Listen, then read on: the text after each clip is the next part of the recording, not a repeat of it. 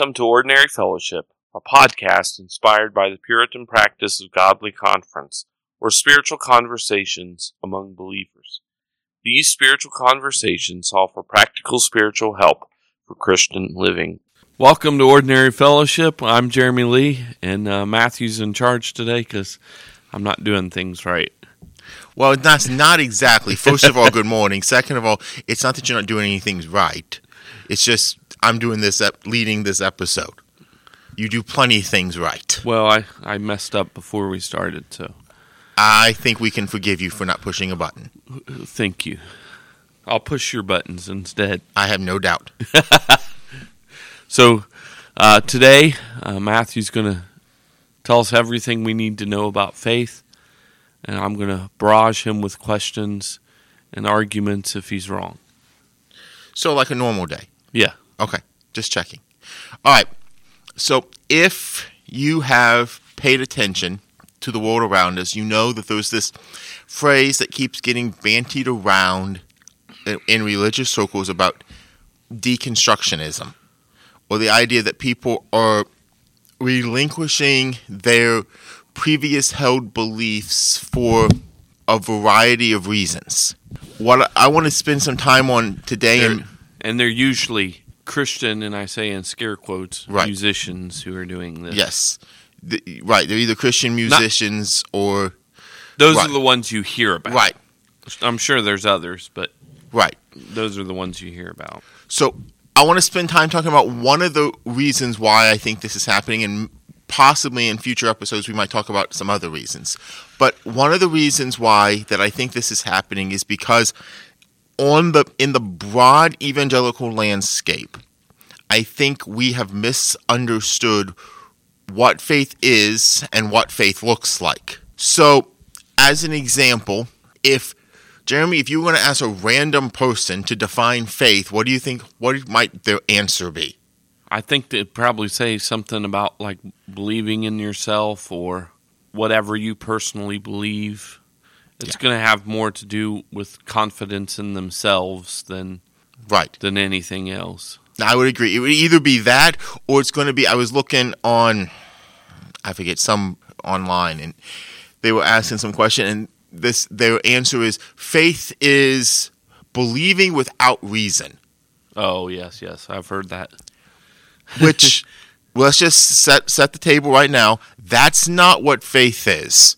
No. Faith is not at its core believing without reason, or it's not what Jeremy said that he's heard that it's believing in yourself or something to do with yourself. Now, there's lots of factors that lead into why this happens, but to talk about it more from a from a religious perspective, I think there's a couple things we have to acknowledge. One, I don't think we've done a good job talking about faith because we like as we talked about the Holy Spirit, we've been talking about the Holy Spirit. Faith is this mystical thing that just kind of out there, and you're just supposed to grab hold and not really understand it, and there it is. And so people who are more analytical go, "I have no idea how I'm supposed to do that," and so they don't understand faith. Or you get people who, sadly, have been influenced by prosperity gospel, and we'll talk about it more in a little bit. There's a verse that we're going to talk about in Romans 12, and one prosperity gospel preacher basically says this verse means that I have as much faith as Jesus, and I just have to tap into it, and here we go. And if I pray for it and ask for it, and I believe, then it's Yeah. going to happen. In the prosperity gospel, faith is more like currency to get what you want from God. Right. It's the coin you put into the vending machine so that God gives you what you requested. Right. And then inevitably, what you request doesn't happen in the way you think it's supposed to happen. And so you either question whether you're a believer or you question whether you have enough faith. And that just leads to all of these questions. And that's what decon- this deconstructionism builds upon is it's challenging assumptions and it, it tears you down your belief structure. I actually think there's there's nothing under the structure is is the problem, Right. I would wholeheartedly agree with that. especially if they're saying that faith is uh, believing without reason, Right. that that is automatically putting making a conflict between faith and reason, which doesn't exist. Right. No, you, you're right. Now, the one caveat I do want to say is there are there's a legitimate struggle for some people with the lack of faith. It's real. They don't have any ill-conceived idea. They just struggle with believing, and to cast them into the same boat, the same pot, whatever analogy you want to use, is a problem, and it's a mistake, and it's a mistake we can't afford to make that there are people who struggle, and I think that leads us to where we'll start, and then we'll come back to a more generalized. So there's a verse in Romans 12 and verse 3, and Paul uses this phrase at the end of the verse. He says that God has given us a measure of faith. So, since I'm put Jeremy on the spot a little bit, since Jeremy just preached Romans 12 and 13, Uh, I knew you were going to say that. yeah, I know you knew I was going to say that. doesn't mean I'm an expert. I understand you're an expert, but I was going to say, had what was there anything as you were looking and studying? Is there any thoughts that you saw that about that, or anything you want to say about what you think that phrase means when he says in Romans twelve three that God has given us a measure of faith? Well, it seems in the context that it has to do with spiritual gifts, um, because that's what the paragraph there is really talking about is spiritual gifts. It it seems to go along with that, so that you know these are gifts of grace, and you use them with faith. So grace and the faith go together. So it it seems like that. That's the idea. No, I think you're completely right. So I, I don't I don't think it's like God dumps faith into your head or something like that. right, He's got a measuring cup and he dumps faith in your head. right. I think that's a good place for us to start. Is that first of all, I was reading Piper. Piper makes the comment that this is a measure of faith means that one, it's a gift from God, and that He He grants us faith, and that we can gain from this the understanding that different people get different measures of faith because people get different levels of all gifts. Some people don't get any. So there's a particular gift that you might get. God might not grant you any of, and He grants you more of another of another and less of some, because they were gifts from God, of gifts of grace, as Jeremy Right. said. And this is why it used to be now it's been perverted and corrupted, but it used to be that we called those people who had great faith, we called them saints. Not demeaning the fact that everyone who believes in Jesus Christ is a saint in some sense, but to say that someone had great faith and was really an important believer, they were called saints. Now it's been, as you know, it's what what started out maybe as a good thing uh, ends up getting corrupted throughout the generations and uh, means more than it's supposed to be. So, so we'd say Saint Augustine had Right. a measure of faith greater than ours. And- But that doesn't somehow. What that doesn't mean, because this is tends to what has happened, how talking about gets promoted. That doesn't mean that somehow he should be venerated as something to which we can never attain. What it means is that he demonstrated this gift in a particular way, and we should be thankful and seek to emulate that to the best that we can, but not to the point where he gets venerated. Because there are surely, if you spend time reading, you read anybody who's called saint, you'll find flaws and you can find issues with them where you look at them and you go, but God has granted me the ability to do that better than they did, whatever it might be. But I think you're right. The story that I think think about when you think about this measure of faith, I always think about George Mueller. So I Right. always go. I mean, the whole idea, the whole story that I'm sure many of our listeners have heard, where Mueller sits down at the table at his orphanage in England. There's no food, there's nothing. He says, We're going to pray because God will provide us food. And sure enough, as he's praying, the cart outside breaks down full of milk and bread. And the guy has says, I have nowhere to go. I can't get it where I'm going. Do you want it? And we sit and we look at that. First of all, that should be encouraging to us. But second of all, I think the reason why that story is true is because God granted Mueller a great measure of faith. But that leads to a second part for us to understand about this measure of faith. So God grants these gifts, this measure of faith.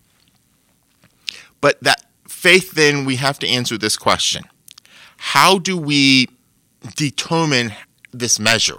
How do we quantify it? So I think a lot of times people want to quantify faith by amount. They want to measure it in amount. When in reality, faith isn't measured in amount as much as it's measured in duration or in intensity. So, what I mean by that, I think you have people who have different measures of faith, different levels, different amounts. But that faith is then has to be exercised. So, we go back to Hebrews 11, Hebrews 11 1. Faith is the substance of things hoped for, the evidence of things not seen. That's what I would contend is the actual definition of faith. It's the substance of things hoped for, the evidence of things not seen. But it ultimately, it's about faith is in something. So if we so we understand if we understand that faith is in something, then it's not about how much we have, it's about how strongly we hold to it. Or to use another story from the Bible to help us understand this, it's Peter walking on the water. Peter had more faith than any other uh, than any of the other disciples. How do we know this? He got out of the boat. When Jesus said, "Come," no one else got out of the boat except for Peter. The rest of them just kind of sat there. So Peter exercised his faith. So he had a greater measure than faith but that faith then began to wane because the circumstances of life interrupted his faith. It, it, broke his gaze. He, he was not focused upon Jesus, but rather on his circumstances. So his faith was then weakened and transferred, and it's lessened in its intensities to the point that he sank. So I think we have to understand a different metric in how we quantify what faith is. And I think that's another one of the issues or the problems, the struggles that we run into. I I think that that's a that's a good point. The, so a couple things I would add. The duration is definitely important, but we can also quantify it by looking at the works that are produced. Mm-hmm. Um, and it's important to understand that because one of the problems I think that happens with faith is people think that it's just a good, it's a positive feeling or a spiritual excitement, and that is faith. And so people think if they're jumping up and down or hollering at church or really into it, then that that's a sign of great faith. And it could be, okay, but I'm what I'm saying is it's not necessarily faith produces good works. So, you, and one of those good works is enduring till the end.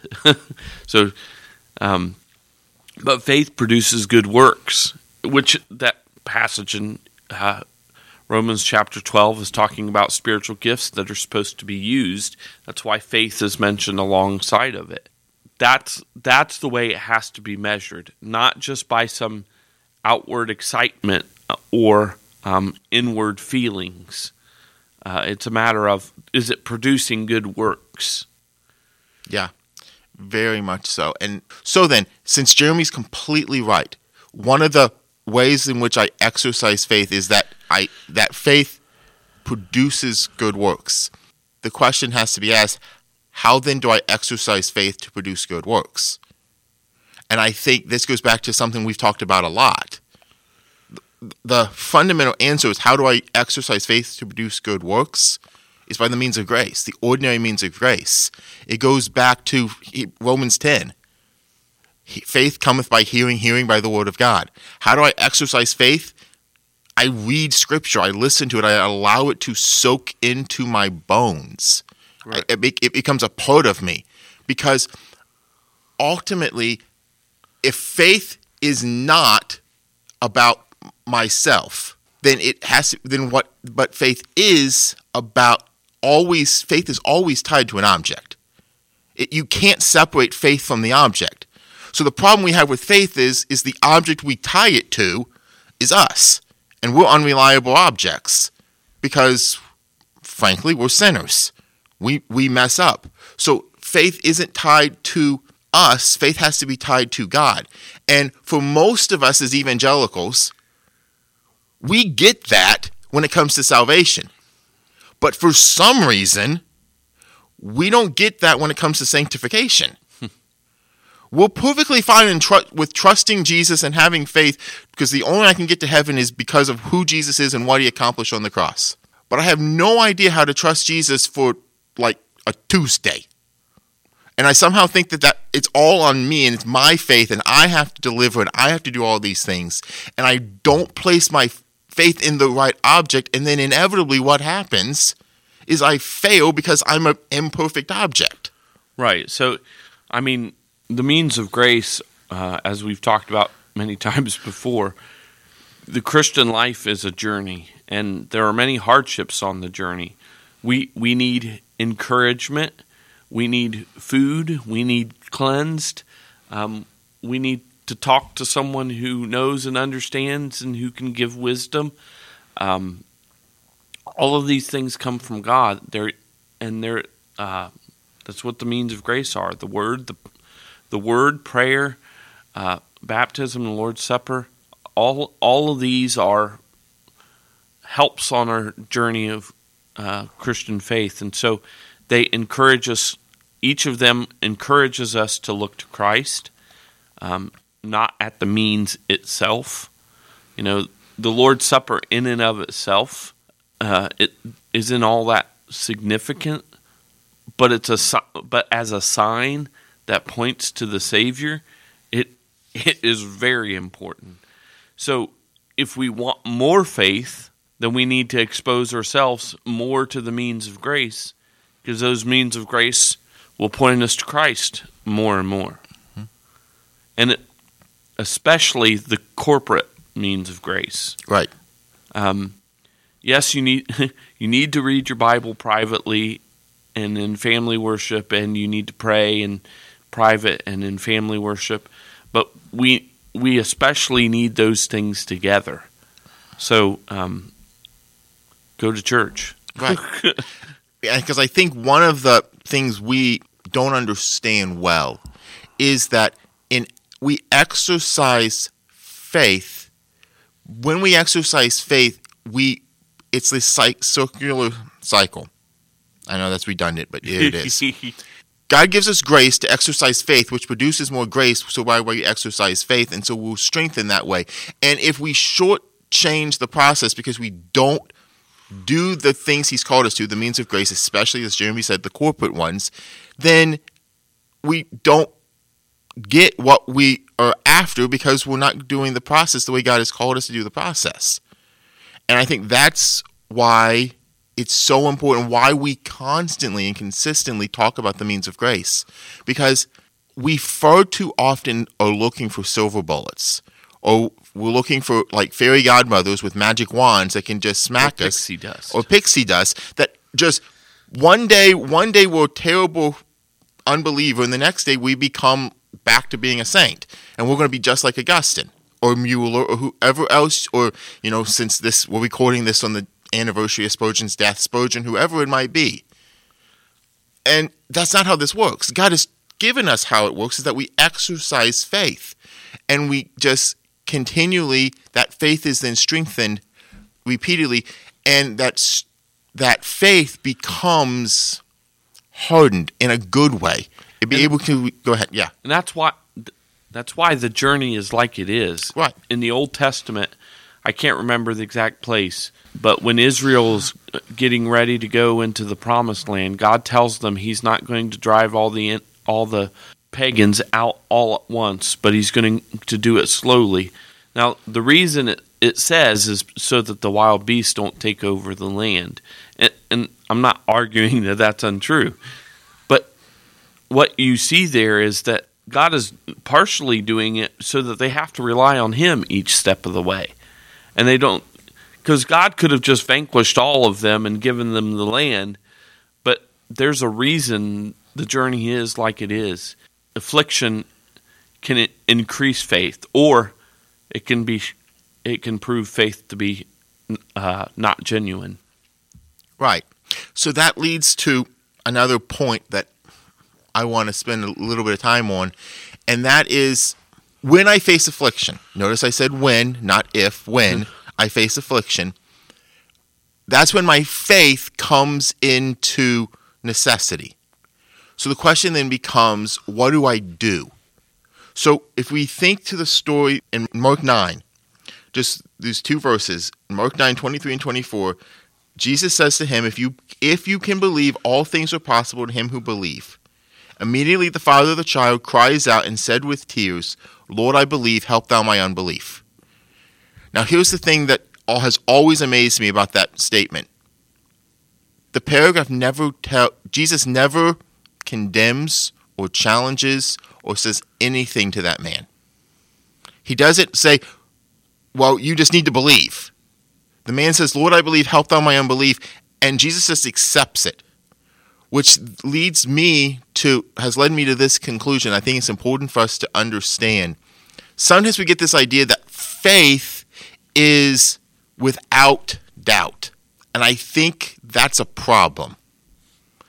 I don't think it's wrong for us to doubt, for us to question, for us to wonder. And I think we do ourselves a disservice when we think that for faith to be real, it has to be completely pure when in reality, faith isn't not being able to question, but faith is realizing that even as we question, we still trust God.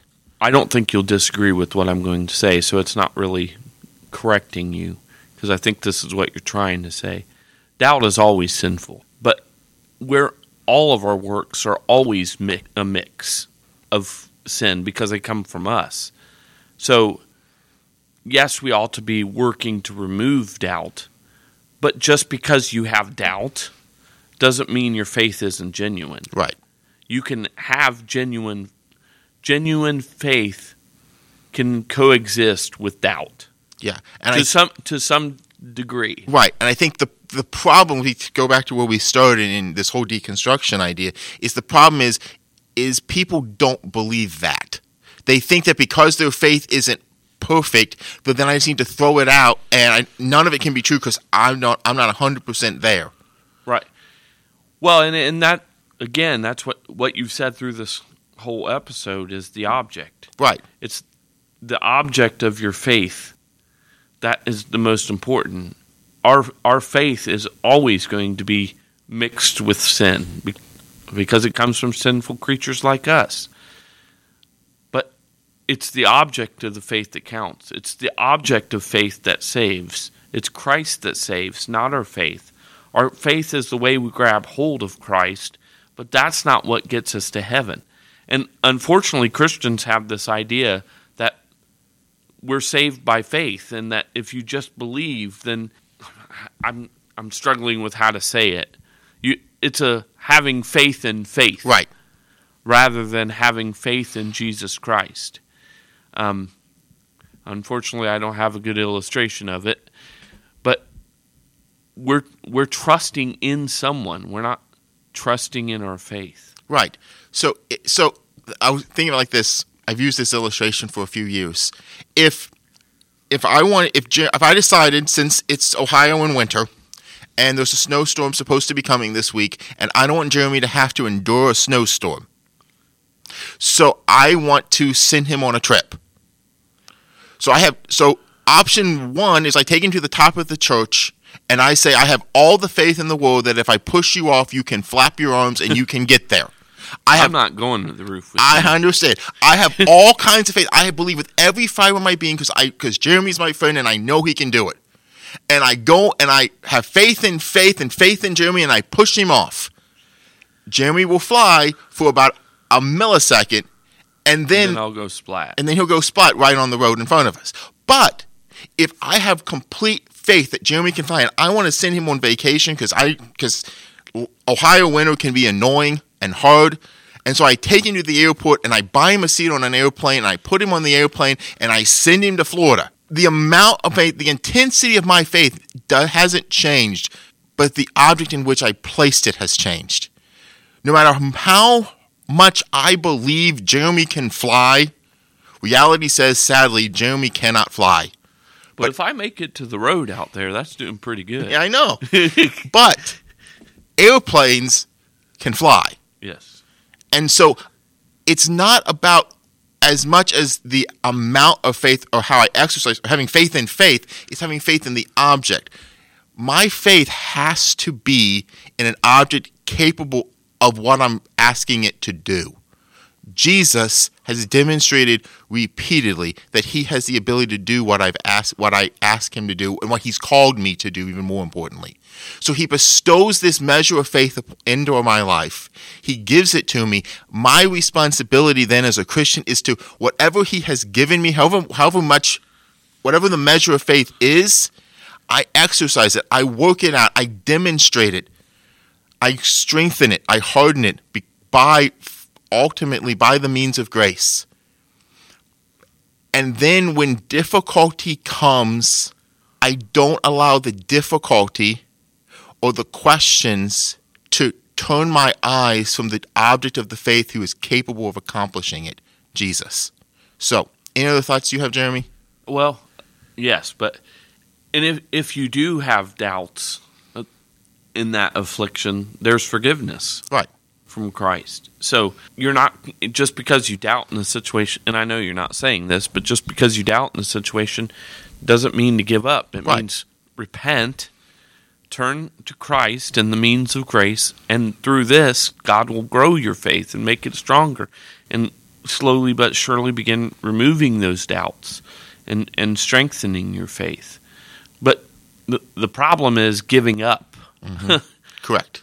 If you give up, then that proves your faith was never genuine in the first place. But if if you if you continue on by the grace of God, your faith will be strengthened through whatever doubts or affliction that you may be going through.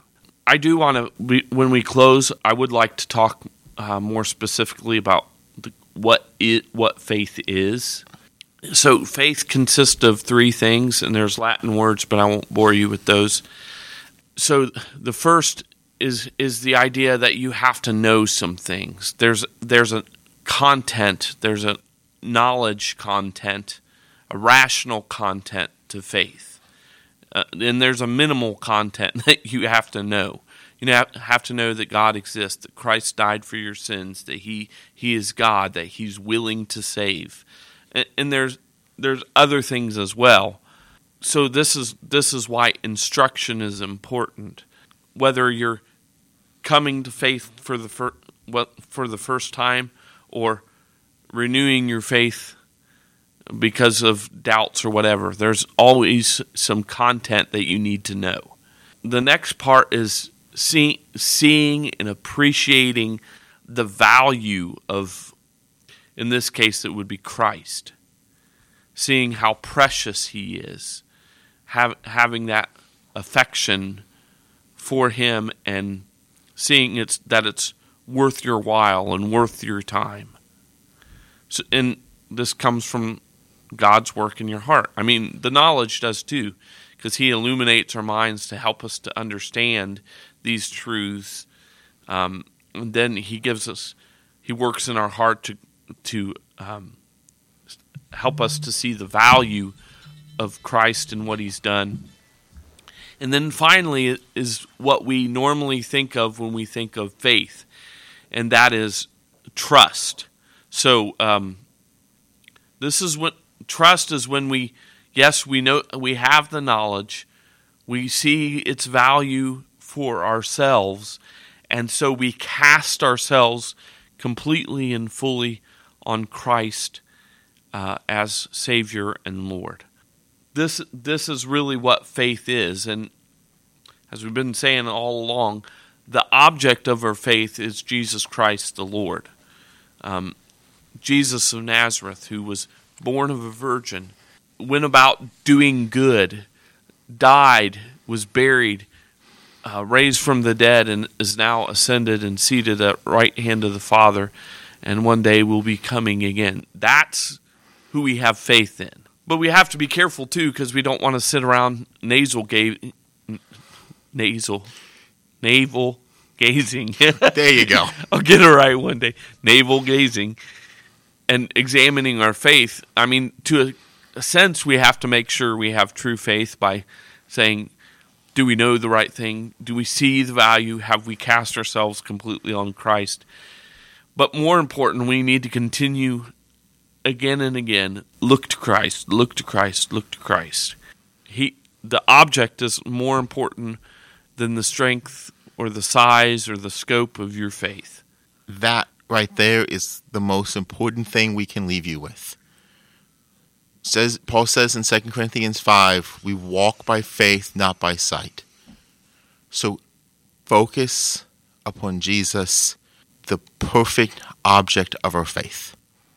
We thank you for listening to this episode of Ordinary Fellowship, a podcast ministry of Two Rivers Community Church. For more information about Two Rivers, you can find it on our website at www.tworiverscc.org.